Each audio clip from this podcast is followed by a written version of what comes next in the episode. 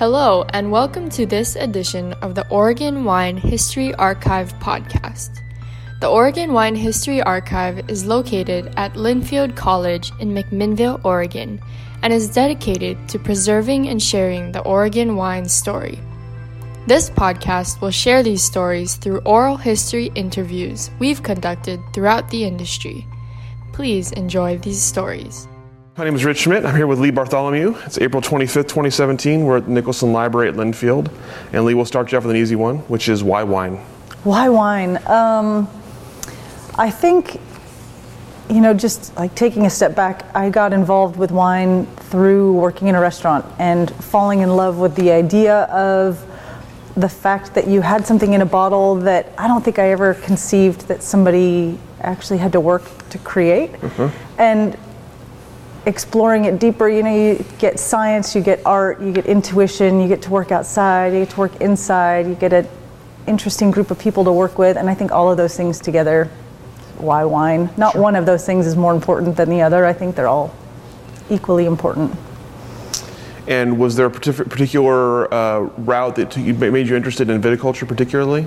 Um, yeah, I decided that I wanted to. Uh, I was working in a restaurant in Seattle, serving lots of great wine to people, and had one bottle one night that was the aha bottle of wine. You know, that just made made me think about where wine came from and um, the people behind it. And so I applied to go to graduate school to get my master's in viticulture because I already had my undergrad.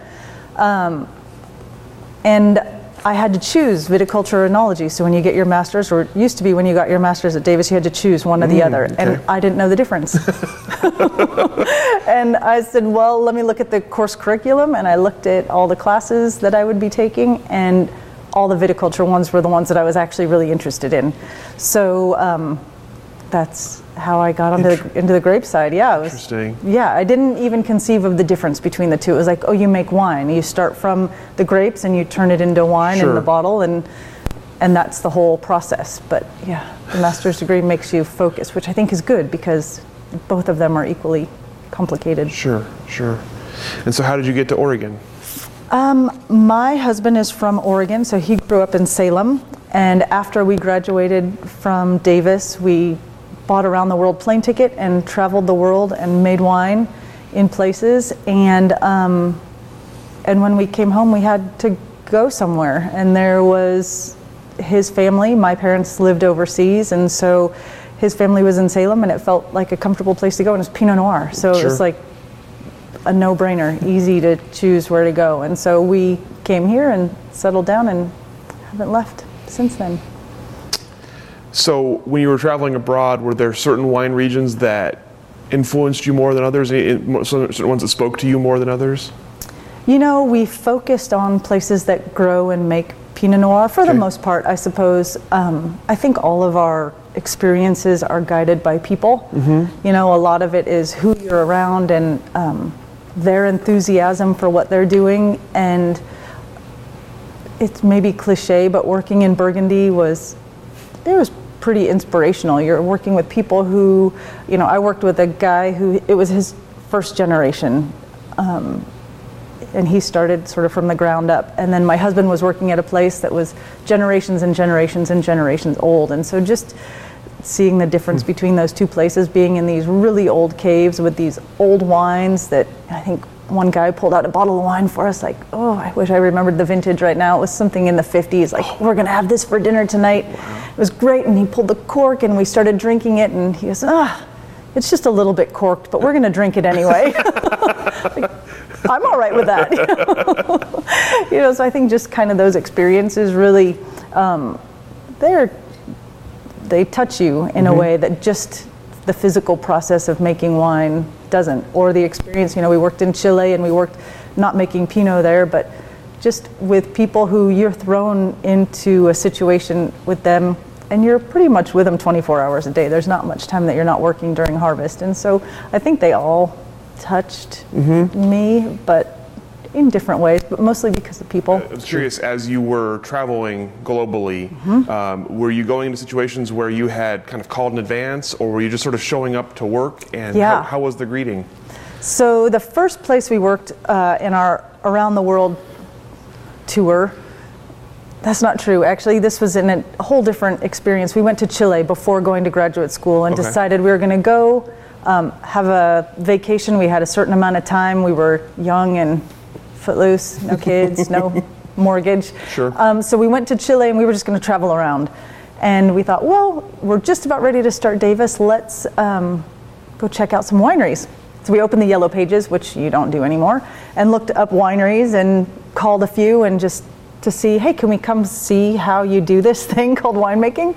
And we got in touch with this uh, place, um, and it was called Vina Caliterra. And they said, oh, let us let you talk to our winemaker, Brian. He's from New Zealand, and um, he'll want to talk to you. And so he said, oh, why don't you guys come in? Because I had a couple people not show up for harvest, and do you guys want to work? Like, yeah, that sounds fun. Sure, we'll work. and so we ended up working, I think we were there for three months, had to cross the border because we had tourist visas. We weren't there planning to work. Sure. To cross the border and come back in so we could work. Um, hitchhiking because we were poor mm-hmm. and we didn't have a car, hitchhiking across the border to get our passport stamps stamp to come back in. So there we didn't have a plan. We didn't know what we were going to do when we got there. We didn't even know we were going to be making wine Sure. Um, but like Brian, we ended up working with on our next trip abroad, and he was back in New Zealand. So, you know, just kind of lifelong friends you uh-huh. create. And then when we were in, um, we planned then to go to New Zealand and work with Brian. And uh, when we were there, we sent faxes out to a bunch of places in Burgundy, just cold, cold faxing Wow. people, and uh, ended up with a couple of opportunities and yeah, ended up in Burgundy, and I think I showed up in Burgundy and said, Hey, I'm here. I didn't really speak French, just a little bit, and the guy I worked with didn't really speak English. I'm here to work for Harvest. He says, Oh, that's great. We have this intern who's already working, and he should be here uh, today or tomorrow. Like, huh, I thought I had a job here. This kind of sucks. And it turns out they thought I was a guy and they were waiting for a boy to show up because you only fax. So, Sure. so they had no idea. So it was an interesting reception, but it was a great opportunity to to work there. So Awesome. That's awesome. So then, once you got back to Oregon, you Yep. have a very, very impressive and varied resume. Can you kind of take us through a little bit, sort of step by step, how you got Yeah. where you were, where you went? Yeah, so again, when we got to Oregon, it was the beginning or the end of 99, beginning of 2000. And um, I just cold called a bunch of people in the industry. We didn't know where we were going to be working. We stayed with my husband's family in Salem and just uh, called a bunch of people saying, Are you looking for help? And there weren't very many people at that time that needed help in the vineyard. You know, they would have the winemaker do both things. Not enough, not very many places were big enough to need it. And I called Archery Summit, and uh, Sam Tannahill, who was the winemaker at the time, said, "Yeah, why don't you come in and just chat with us?" So I came in and talked, and we had a really nice conversation. And um, he said, "Well, you know, we don't have anything now. We have a vineyard manager. He's fine, and we're good, but." you know, it's nice talking to you. And then couple weeks later, he called and said, Hey, Gary Andrus, who was the owner at the time or managing director, is going to be here. Why don't you come meet him? And came and met Gary. And before, I think, as a young lady, I probably shouldn't have put myself in this position of being alone in this house out in the middle of a vineyard with Gary and one of his buddies, and they were drinking and having a great time. And by the end of it, I had a job that I didn't really know what I was going to be doing, and he didn't really know what I was going to be doing, but he wanted to hire me, and I wanted a job. So I was there, and the vineyard manager was there, and turns out within about a week to couple weeks, the vineyard manager who was there on staff was let go. I ah. think there was brewing discontent ah, I on both see. sides, or he decided to leave. Somehow it was a mutual separation, and I just happened to be in the right place, which I don't think was happenstance on Gary's part. He kind of knew what he was doing, and I started there in 2000 and worked there through the vintage 2013. So Gary left in 2001. Sam left shortly thereafter, 2002, 2003 timeframe. And Anna Matzinger, who was the assistant winemaker at the time, and I um, were there that whole time together uh, as co-general managers at Archery Summit. Me as the vineyard manager, her as the winemaker, and which was great because we could share tasks. You know, when a winemaker's busy, usually the vineyard manager's not. So I mm-hmm. could take on more winery roles and, or you know, general managing roles. So that was a great, great partnership. In 2013, she left. I think in 2012. to pursue her own winemaking stuff, adventures. Mm-hmm. And I left at the end of 2013 and started working for Results Partners, which is a vineyard management company working for a lot of great wineries. And um, and I've been there now. This is starting on year four. So really, just the two places in Oregon, but you know, with Results Partners, touches a lot of different Sure. people, which Sure. is super fun. So did you, when you were, when you, you sort of took over at Archery Summit, you kind of kind of fell into it a little bit. I did. Were there any kind of, um, were there moments of doubt? Were there moments that oh, you Oh, yeah. felt like, was there a moment when you finally felt like, okay, I got this? I don't think you ever feel like you totally got it right. I remember walking around one of my first days at Archery Summit with a clipboard and writing down everything. You know, there's this herbicide over here, or you know, this row is this width over there, and the guys. Till the very day I left, would laugh about me with my clipboard. And there you were. I remember the first day I saw you with your clipboard. And yeah, I think there was a ton of doubt and lots of long work days and weekends and just never stopping work because there's it's very stressful and you don't have control over a lot of what happens mother nature is in control more than we are and so um, that's difficult. And so i think you never really stop doubting. You feel a little bit more comfortable with the decisions you used to not be comfortable with but every year there are new things that are thrown on you. So um, i don't think there was ever one moment. It certainly got easier but you know there's always a new challenge around the next corner. So. How did it differ from your experiences working abroad? How was Oregon different? Um, it was the first time I was ever in one place for a full season. so all my working abroad was internships, you know, going from northern hemisphere to southern hemisphere. So they were, you know, three to six month long stints in places where you never really set your roots. You learn a whole lot and see a lot of different things and get exposed to tons of different stuff, but you never really s- see the full cycle anywhere. So that was the first time that I ever, you know, felt like okay, pruning through bud break and all the canopy management and harvest, and it was great. You know, Sure. really great. And it's you know, and everybody talks about it with vineyards and winemaking. You only get to do each task once a year. So really, I've been doing this job for this is my 18th season, 18 times. How many things do you feel like you're an expert at and only do 18 times? Not very many. Sure, know? sure. So. So do you, do you have a vineyard philosophy? Oh gosh, do I have a vineyard philosophy? Um, I think every year makes you readdress your philosophy, and so just like this year is a late start to the season, Um, and so it maybe shifts the direction of the philosophy. I think. I don't know. I've never really thought about what my philosophy is, but I, I think it's more of a let the site express itself. Don't try to change it too much. I think as a younger person, I was more excited about adding some fertilizer here and maybe some compost over there and doing a little bit of this and doing a little bit of that. And more and more, I'm comfortable with just seeing what the vineyard wants to do, correcting any little things that might come along, but not trying to change it on a whole, Sure. you know, major, in a major way, but little tiny levers rather than trying to flip any really big ones. Sure. Um, but it changes every year with new things that we're learning in science and academics and new things that um, new winemakers who I'm working with might be interested in exploring. So I think it changes, but it's more of one of site expression than anything. Sure, sure.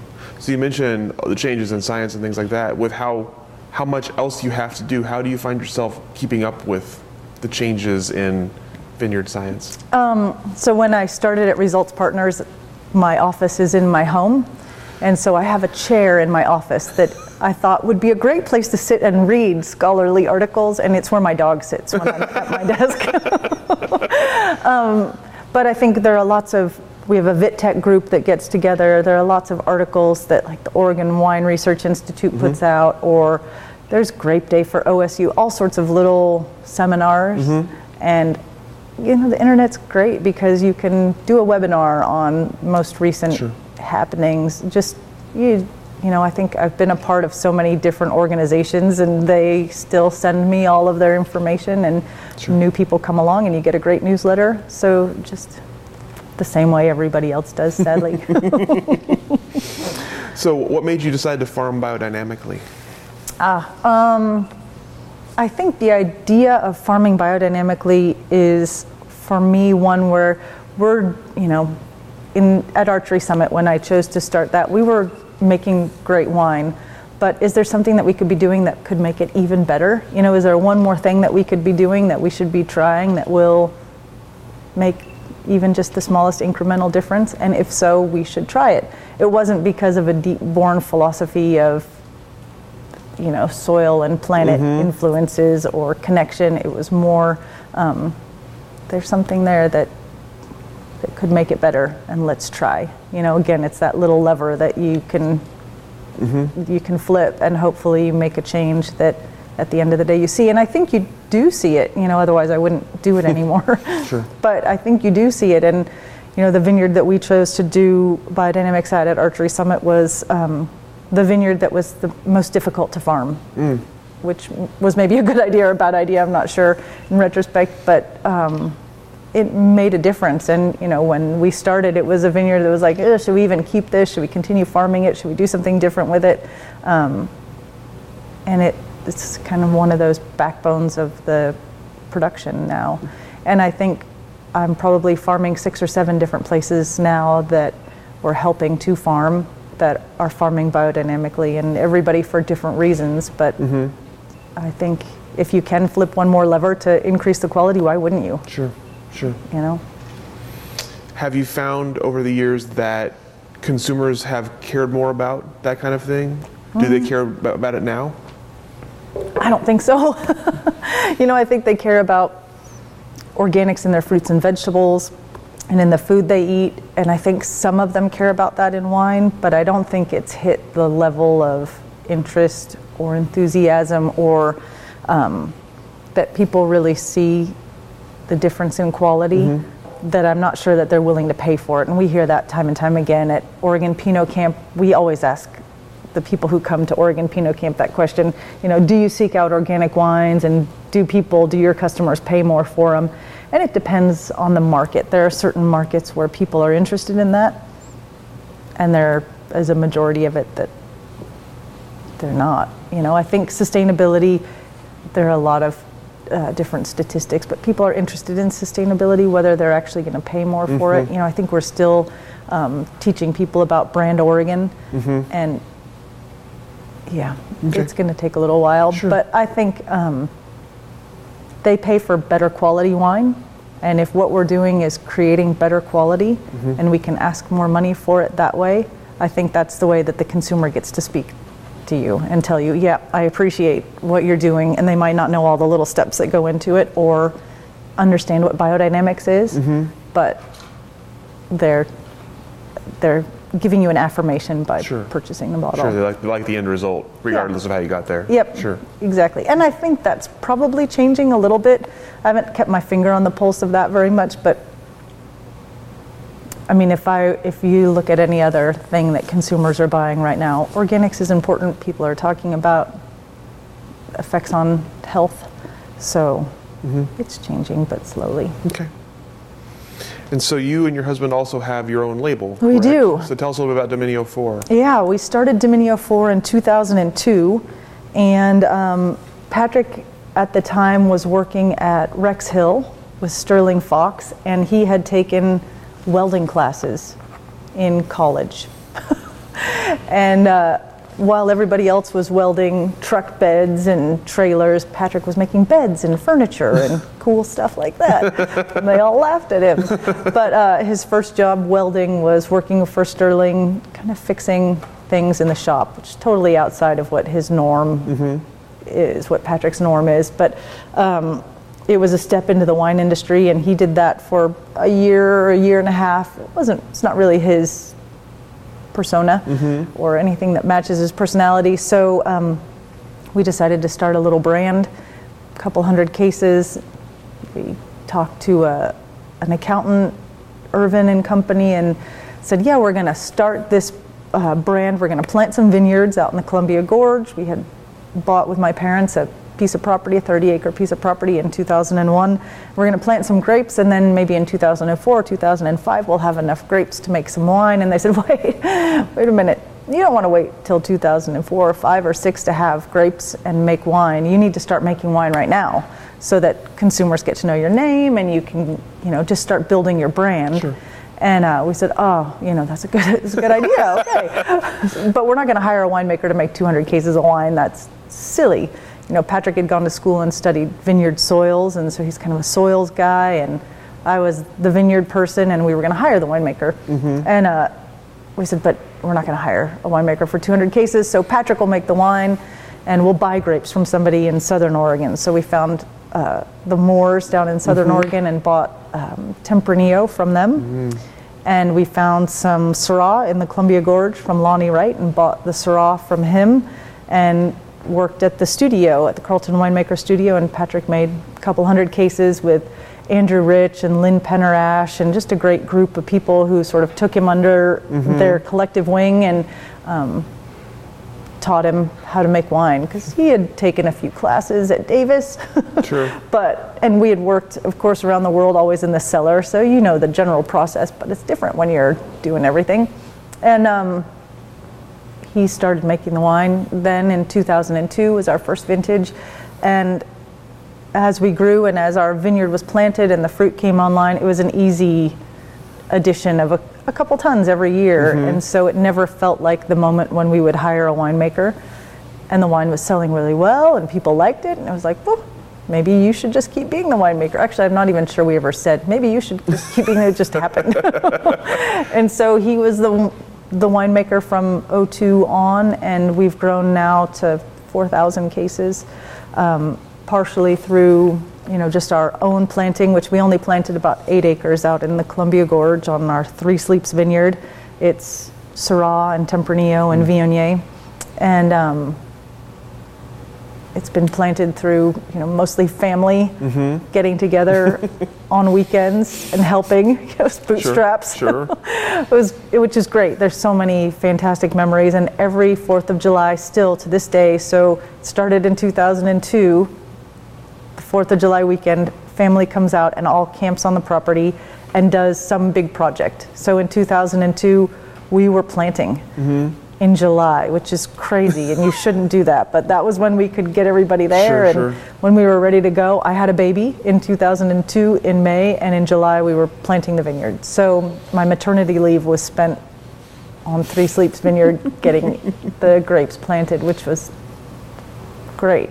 Sure. Not at the moment, not at that time, but in Eventually, retrospect, yeah. So every Fourth of July, that same group of people comes out and uh, we planted a labyrinth a few years ago. We put up a barn. You know, they like to do. They're kind of afraid of the grapes themselves, the plants. They don't really want to do a lot of touching of plants, but hard jobs. They want to come out and do a hard, big job. So That's nice to have. it's great. it's great. It's nice.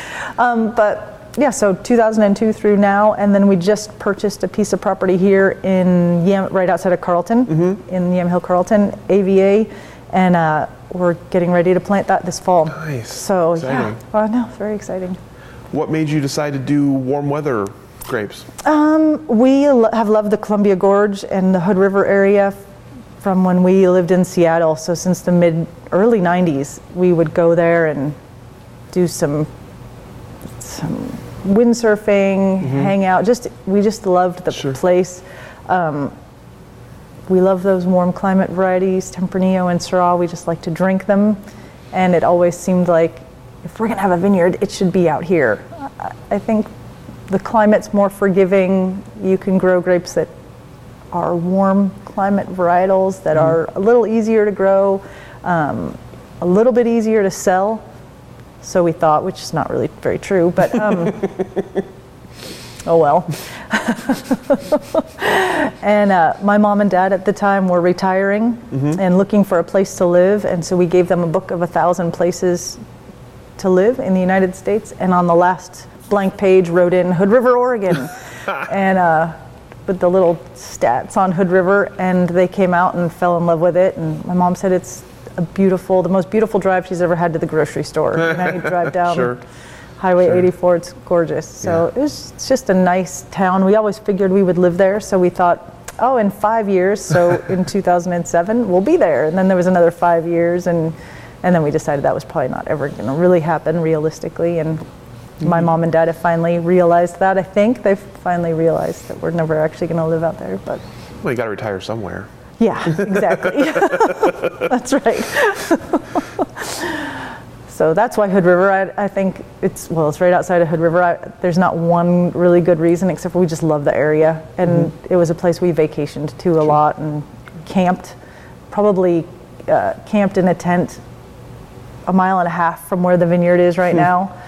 And we tried to find vineyard land, and Patrick was really good at hopping over fences, not getting shot at, digging holes in soil. You mm-hmm. know, that was his thing anyway, is so, vineyard soils and just looking at the land and seeing what it looked like was going to give. And this one that he went to and hopped over the fence had a little um, card outside that said for sale, like this big.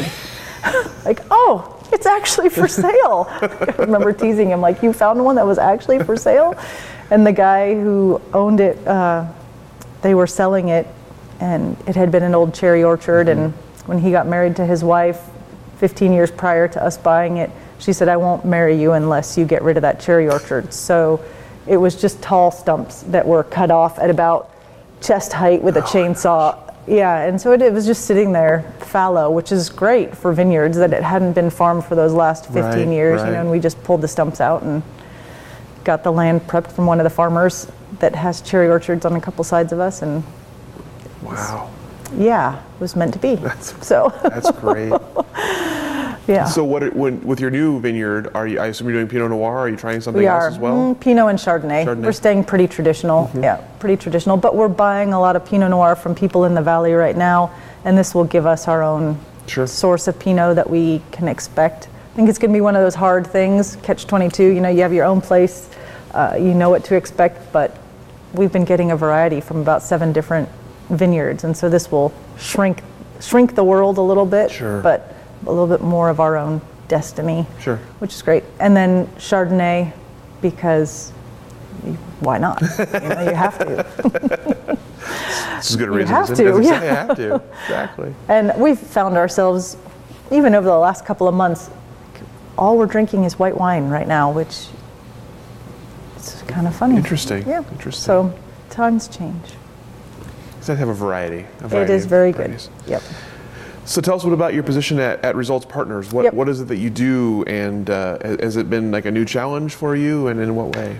Yeah, so my title is Director of Viticulture. I started as the viticulturist uh, at a company that was just very good at farming. And so, you know, every farmer, every vineyard manager is really a viticulturist also, which means, um, you know, are there any diseases, right? The spray program, what problems, sort of a problem solver, essentially, is what my job is at Results Partners. And I did that for um, just a year without adding any help to the VIT department. It was just me. Um, and I hired a woman named Jessie DeLabra a couple of years ago, and she became the viticulturist. So I became the director of viticulture, and we, um, yeah, jump around from vineyard to vineyard. I have uh, a few clients that I work directly with, and then work with all of our sites, just making sure soil analysis is being taken and tissue samples are being taken, and we know what the crop estimate is, and um, that if there are any pest problems, we know what's happening. Um, so that's kind of in a nutshell what my job is. I'm also the IT manager. Nice, nice. How? You just never know. No, yeah. I've got slightly more interest in it than everybody else around me. Um, but yeah, we're farming 2,500 acres of grapes right now in the North Willamette Valley, yeah, which is quite a lot, and I think doing a really solid job of both the farming part and trying to educate and elevate our industry-wide knowledge of viticultural issues. Sure, sure. Do you seek partners out? Do people come to you? Oh, both. I think. Um, you mean like new clients Yeah, or yeah. vineyards? Um, mostly they come to us. So sometimes it's through casual conversation. Hey, you know, for years we've been doing this on our own and we need to focus more on sales, or which is usually what peop people say. You know, we've been doing this by ourselves, but we're getting pulled in too many different Sure. directions. You guys look like you're doing a good job. Could you come out and take a look? And so we'll come out, take a look, and um, give them a, an estimate of what it'll cost, and people will come back and either say, "Great," or they'll say, "Oh, I can't really quite afford to not do it myself right now, but let's just stay in touch." Sure. Most often, though, it comes organically through new developments. So we'll have new people move into the area, or maybe not even move, but buy vineyard land in the area and decide they want to grow grapes or start a winery. And so we'll start with development, and we have a team that does development, headed up by a guy named Luke Padotti, and he'll do, you know, either I'll do a site evaluation for them. Here are the soils that you're on. Here's what the, you know, elevation is. This is what you mm-hmm. should plant. This is what it should look like, and then, you know, we'll take it there through development, and then it'll become one of our production clients. So. I like doing it that way. I think it, Sure. it's just more organic, easier way to do it. So, uh, are you actually doing the doing the actual farming as well, or are you just doing the, the prep and the analysis? Me myself, The the company. the company, we do it all. Do it all, Yeah. okay. Yeah. So the find a piece of property, prepare it, we'll analyze it, prepare it, put stakes and plants and wires in, do the farming, harvest the grapes, wow. deliver Okay. them to the, whole- winery. the whole thing. Whole thing. The whole thing. Yeah, all of it. There's nothing, we, we have a drone to take aerial images. Oh, we'll nice. contract out with an aerial imaging company to do other kind of images. You know, everything. No matter what.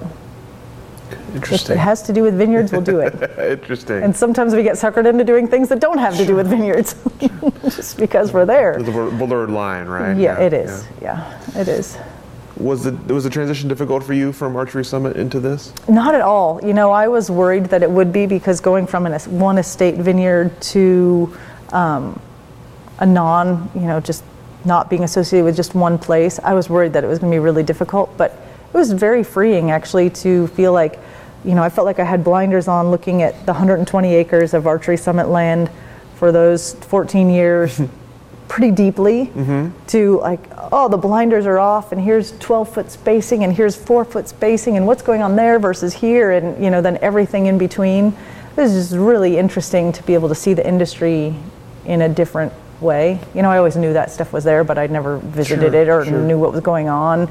And now, you know, I can see a little issue popping up over there and kind of see the rest of the clients in our portfolio to see where else I might be worried about that issue. It's really interesting to just have just it's just like a big library rather than Sure. one book. Sure. So And now I know there's been some issues. Uh, we obviously phylloxera was in the 90s. I know there's been a, a recent issue as well. Has that been affecting you, vineyard your vineyard? yeah, it has. So there's a new virus called red blotch That's what it was, red blotch, Yeah. right. And yeah, we're seeing it pop up in lots of different places, and it's causing us to.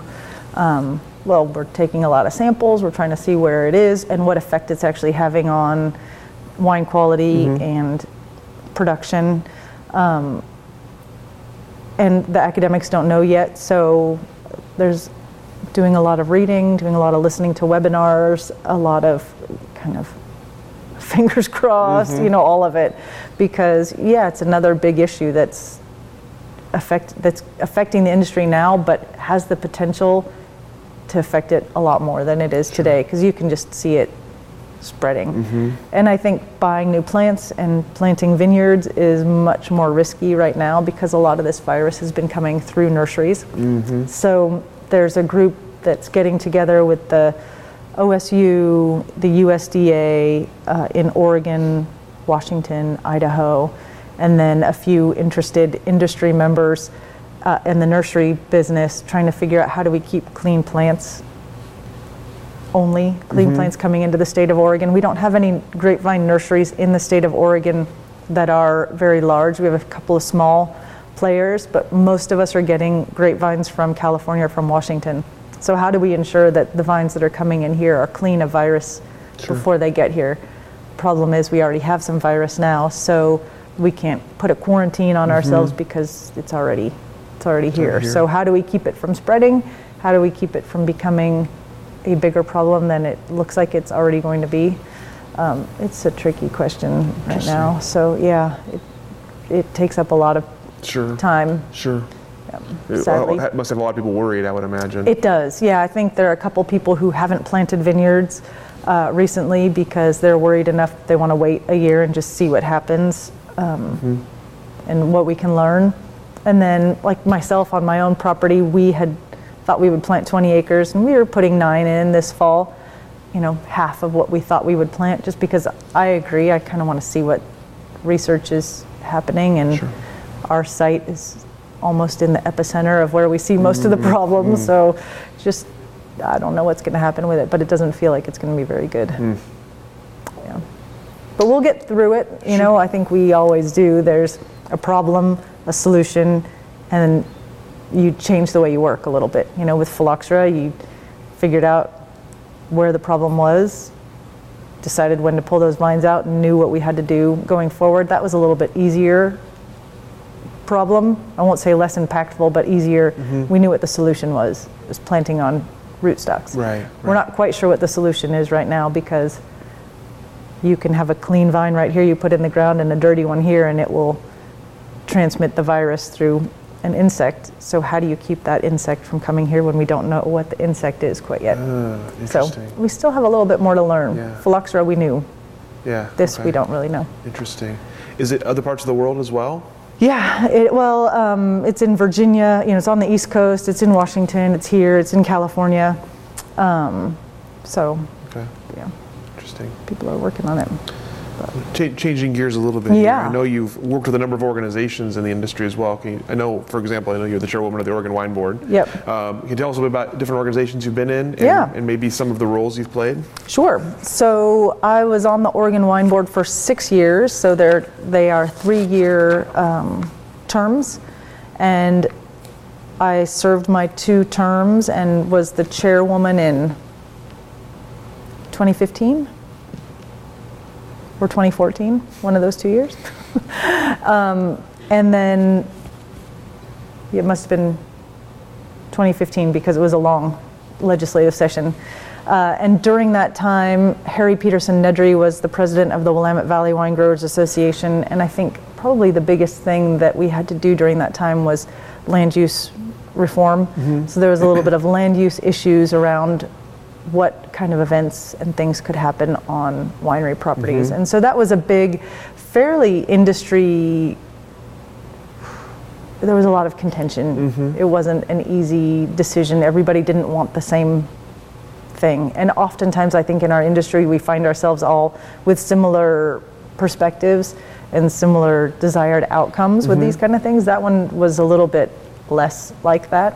So there were some industry consensus that needed to be found uh, that was not easy, but really interesting to be part of. And I think being part of the Oregon Wine Board and Oregon Wine Growers Association, um, you get a look behind the curtains as to what goes on in our industry that even now, I don't know what's happening currently. You know, there's a lot that just happens um, that gets headed off at the pass before the rest of the industry Sure. even knows what's happening. You know, what's going to happen with taxes and with new legislation that's coming out around immigration or any number of other things. Super interesting. Um, super interesting and very time consuming for the people who are doing it. So that was really fun um, just to know what goes on outside of the grape growing world. You know, it was as much of an education for me as anything else, I think, to our industry. Um, I'm serving on the live board right now as the tech committee representative on the board, and that's just a couple weeks old, maybe a week old. Um, so that'll be interesting. I don't really know what that means. I spent a lot of years not joining live at Archery Summit. You know, we were doing more than what live does, so it never felt like we needed to do that. I'm typically not a joiner in that kind of way, which is funny because I've served on a lot of committees for not being a joiner.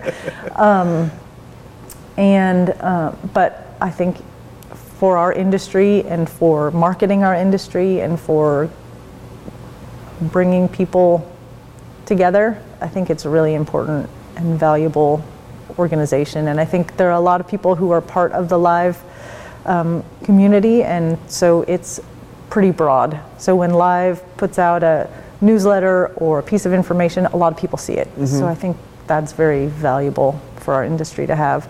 Um, geez, what else have I done? There's a tech committee group in the Willamette Valley that we've been getting together since the beginning. You know, it used to be five or six of us that got together and sat around a table and talked about what are you seeing and what are you seeing and let's go look at that and um, talking about things. And I think I don't remember how long ago it was 10 years ago or 12 years ago. I remember Allen Holstein, who's kind of, I'm going to call him gruff. Um, he says, you know, we were trying to decide we wanted to have a, a, more substantial group that got together and have people who decided on what we were going to talk about and just become a little bit more organized. And Allen says, and we need to figure out who's going to be the chair of this. And he kind of looks around and he looks at me and he says, Do we want somebody vanilla? or do we want somebody who really has some, I can't remember what word he used, you know, some, uh, I don't know, muscle. And I was like, I think he just called me vanilla. Pretty sure he did.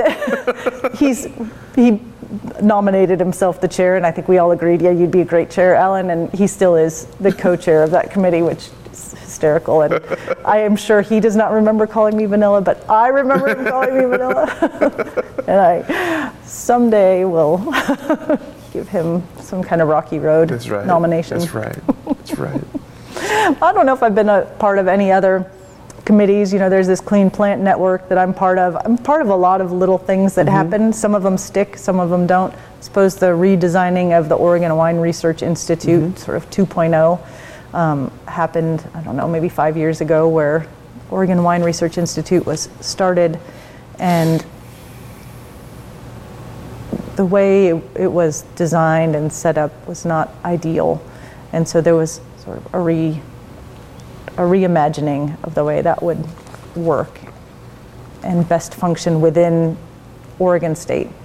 And so there was a group of us that was pretty committed to figuring out a way to make it work. Because I think it's a very important part of our industry and something that we need as an industry is to have a group of researchers that are really focused on um, advancing you know, our understanding of grape growing and winemaking in Oregon. Mm-hmm. And OW, OWRI is the right way for that to happen. So I think there's a commitment on the part of a lot of people. It Sure. just needed some massaging in how it was organized.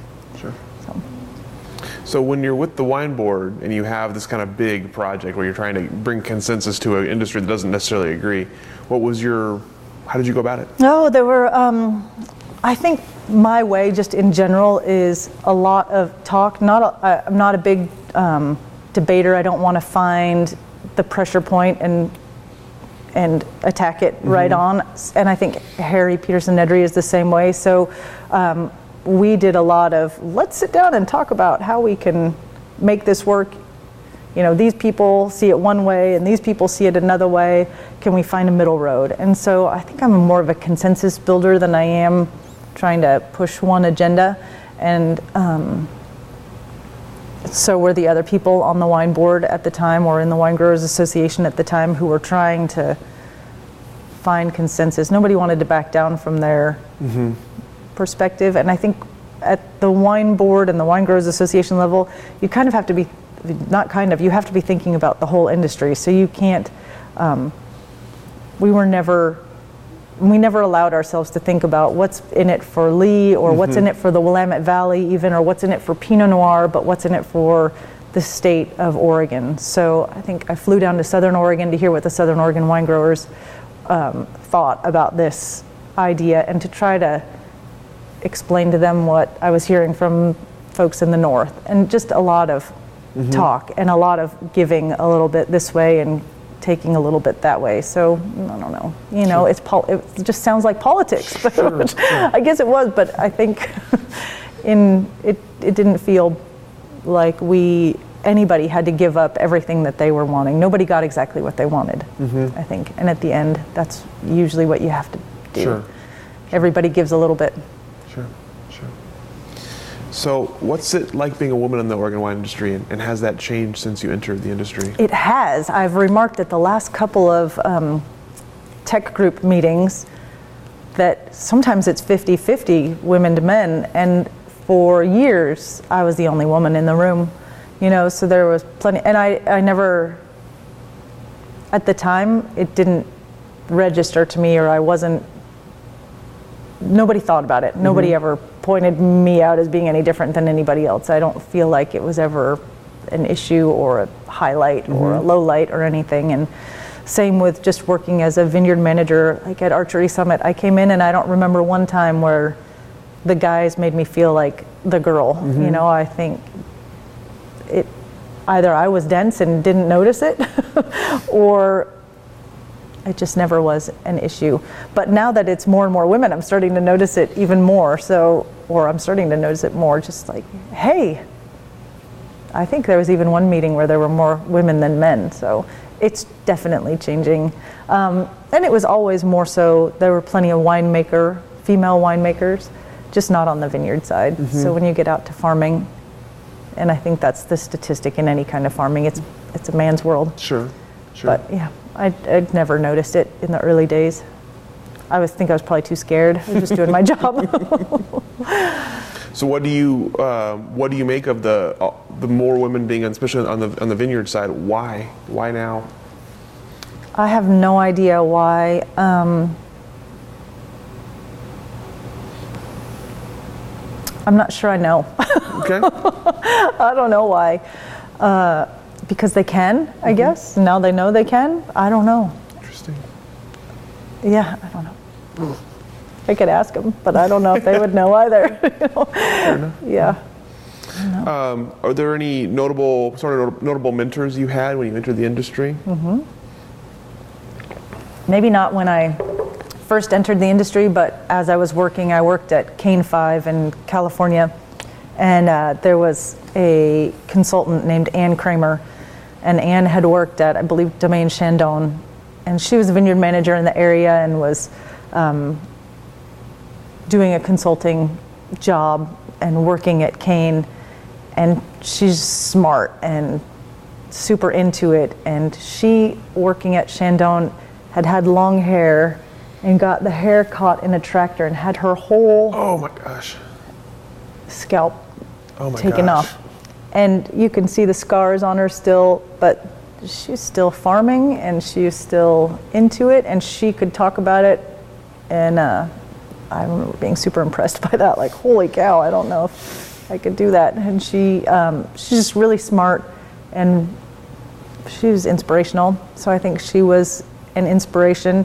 Um, the guy who was also the farmer, the vineyard manager there at Cain 5, Benjamin Falk, you know, he's just, I think, again, going back to the people, you know, it's all about these, everybody's got something to teach you, you know, and just kind of the joy of the job, you know, and Benjamin was never a numbers guy. He didn't sit down at the computer and do a bunch of stuff, but he would spend his time walking out in the field and talking to the crew, and, you know, that was inspiring to me.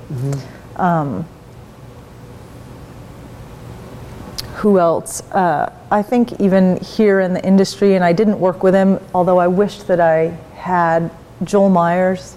He's um, he's a guy who probably is a lot like Benjamin. He doesn't spend a lot of time behind a computer, but I think he reads a lot. He knows what's going on in research. He stays pretty connected. It's interesting to just see these folks and how do you stay so engaged in your industry for so long? I think it's inspiring. There are lots. I have lots of people. I've, you know, I feel like I just want to take a little something from every one of them because everybody's got something to teach you. Sure. the constant student. Sure. And what about the flip side of that? What about people who you have sort of mentored in the industry?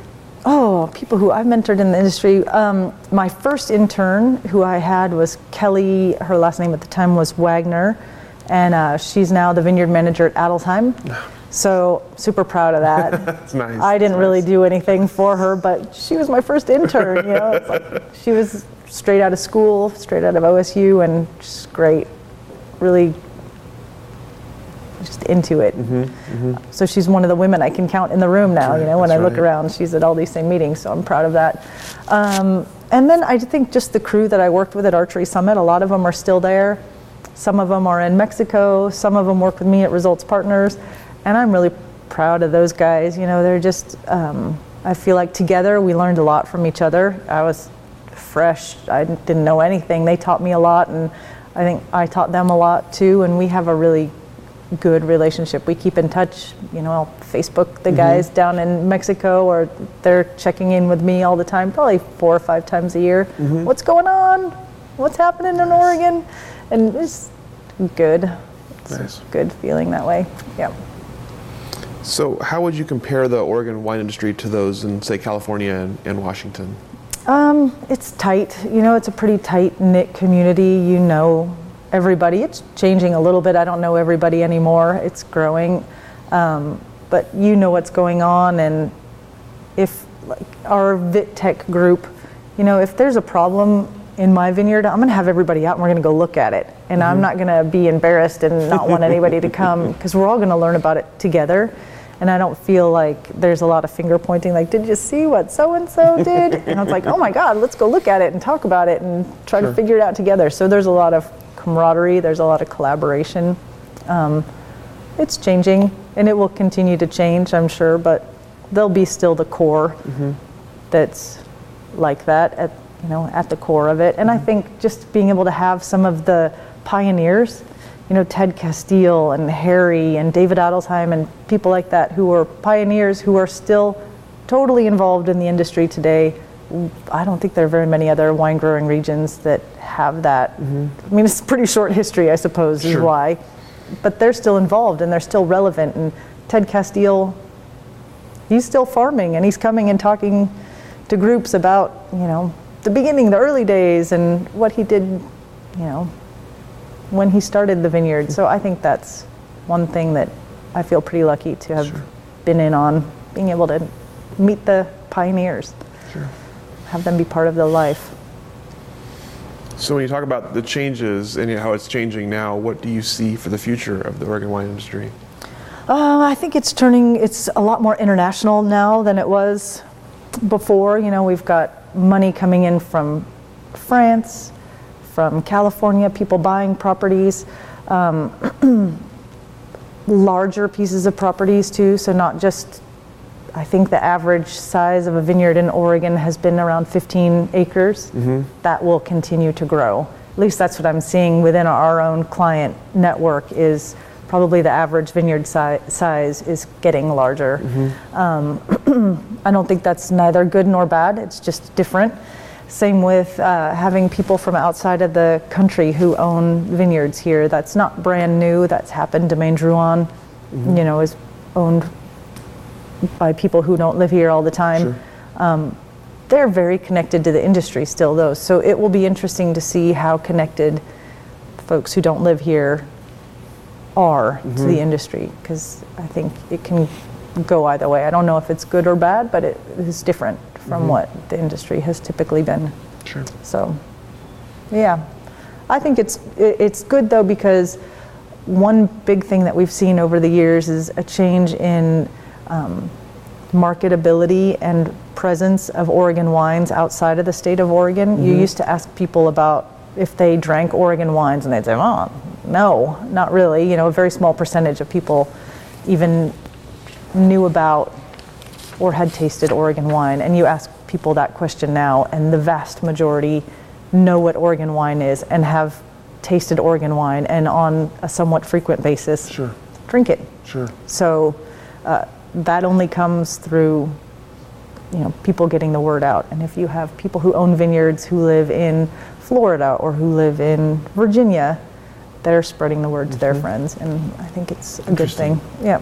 Hadn't heard that perspective before. I like that. It's an interest, interesting point. What about for you personally? What's the future for Dominio 4?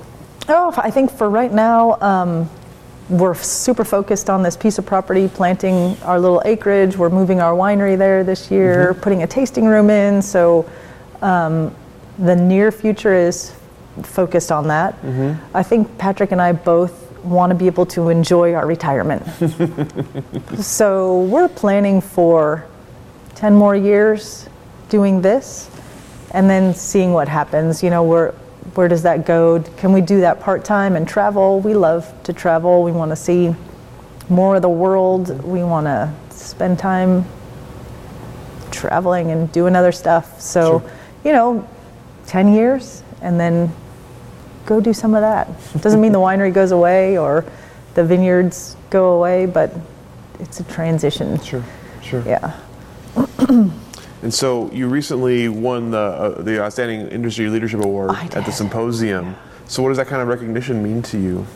Oh, it probably means that I'm not very good at saying no. you know, I think, um, and that I've been around for a long time. I think when back in the day, there weren't very many people to share the the load. So there was a decision to be made, and there was a group of people, and it wasn't a very big group. Mm-hmm. So we were, you know, everybody was sort of involved in making these decisions. And once you are kind of in that circle of people who are happy to sit around the table and try to find a solution to a problem, you get invited back a lot. Mm-hmm. Mm-hmm. um, it, it's nice to be recognized by your peers and by, you know, Anna, who gave the me the award. Was nice to hear nice things said about you. Um, but I think it just means, you know, the industry's gone through a huge growth where it's required a lot of industry attention and um, direction. And so I don't know if it will continue to be as needy of an industry as it has been, but it's needed a lot of guidance over the time. Otherwise, I think it could have easily fractured. And there are a few people who have been able to hold it together. I don't know that I'm really one of those people that's been able to do the guiding. I'm a much better, um, I'm happy to come in and try to help find the solution. But I think that there have been some good heads along the way that have sort of led it in the right direction. But you can't let anything go for too long, I suppose, without helping to bring it together. Otherwise, it might Sure, splinter into lots of little groups. sure. do you do you think it's possible? Like, will the industry is, will it be too big for to, to not need like outside help or like full, people who are full time doing that? Will, will it still be Oh, like yeah. industry led? Um, No, I think even over time, it's even over the last 15 years, you know, the Oregon Wine Board has a great staff. Um, Tom Danowski is the executive director, mm-hmm. and he does a really good job of focusing the industry. So, in that way, you know, I think, and Jana McKamey at mm-hmm. the Oregon Wine Growers Association, finding the problems, um, figuring out what they are, explaining them to people in the industry who can say, oh, yeah, well, from my perspective, this is what that decision would result in, mm-hmm. and figuring out what the answer is. So I think in that way, you know, they're paid people who are doing that. But I'm sure over time, and as the industry grows, we will need more of them because, yeah, it's too much for people to just do on a Sure. volunteer sort of during the course of regular business work. It's, it takes a lot of effort. Right. So they're doing a good job, though. Really good. So, if you could go back to the beginning of your when you're thinking of it, entering the industry, give yourself one piece of advice. What would it be? Oh, um, I think it would be uh, sort of slow down. Don't worry so much. I'm not sure. I think that's more of a personality trait than something that I could actually change about myself. I don't think that's one of those things. But, uh, you know, farming, you stress out a lot. Like, Yeah. as long as you're diligent and doing things the way you know they should be done, usually it works out okay, no matter how much you worry about it. So just don't worry about it quite so much. And when Patrick and I were taking our tour around the world and we were in France and we had a couple of months before harvest started, I was stressed out about not being here, mm-hmm. working, mm-hmm. finding a good job, making our marks, you know, finding a perfect career that I didn't enjoy it as much as I should have. Like, oh, I was living in Paris for two months with nothing to do. Slow down and enjoy it because I think it goes by so fast. And I look back and I realize I've lived here in McMinnville for 17 years and I can hardly believe it. You know, Sure. just like take a deep breath and slow down. Look around. Smell the flowers. smell the smell the clusters. You know, they smell good. That's good advice. I like that. Well, that's all the questions I have Super. for you. Is there anything else you'd like to mention or No, anything I should, think anything I should have said asked? everything oh. plus more than I ever imagined saying. Well, excellent. Well, thank you very much for your time. We really appreciate it. Thank you. Thank you for joining us for this edition of the Oregon Wine History Archive podcast. And thank you to all the supporters, partners, donors, and interviewees who have made our project a success. Be sure to check out our website at OregonWineHistoryArchive.org for more interviews, plus photographs, wine labels, and more. And stay tuned for more interviews as we tell the story of Oregon wine. The Oregon Wine History Archive podcast is brought to you by the Oregon Wine History Archive at Linfield College. The executive producer is Kiana Anderson. Producers are Rich Schmidt, Rachel Woody, Stephanie Hoffman, and Camille Weber. And a special thanks to all the Linfield Archive students who have contributed to these oral history interviews over the years.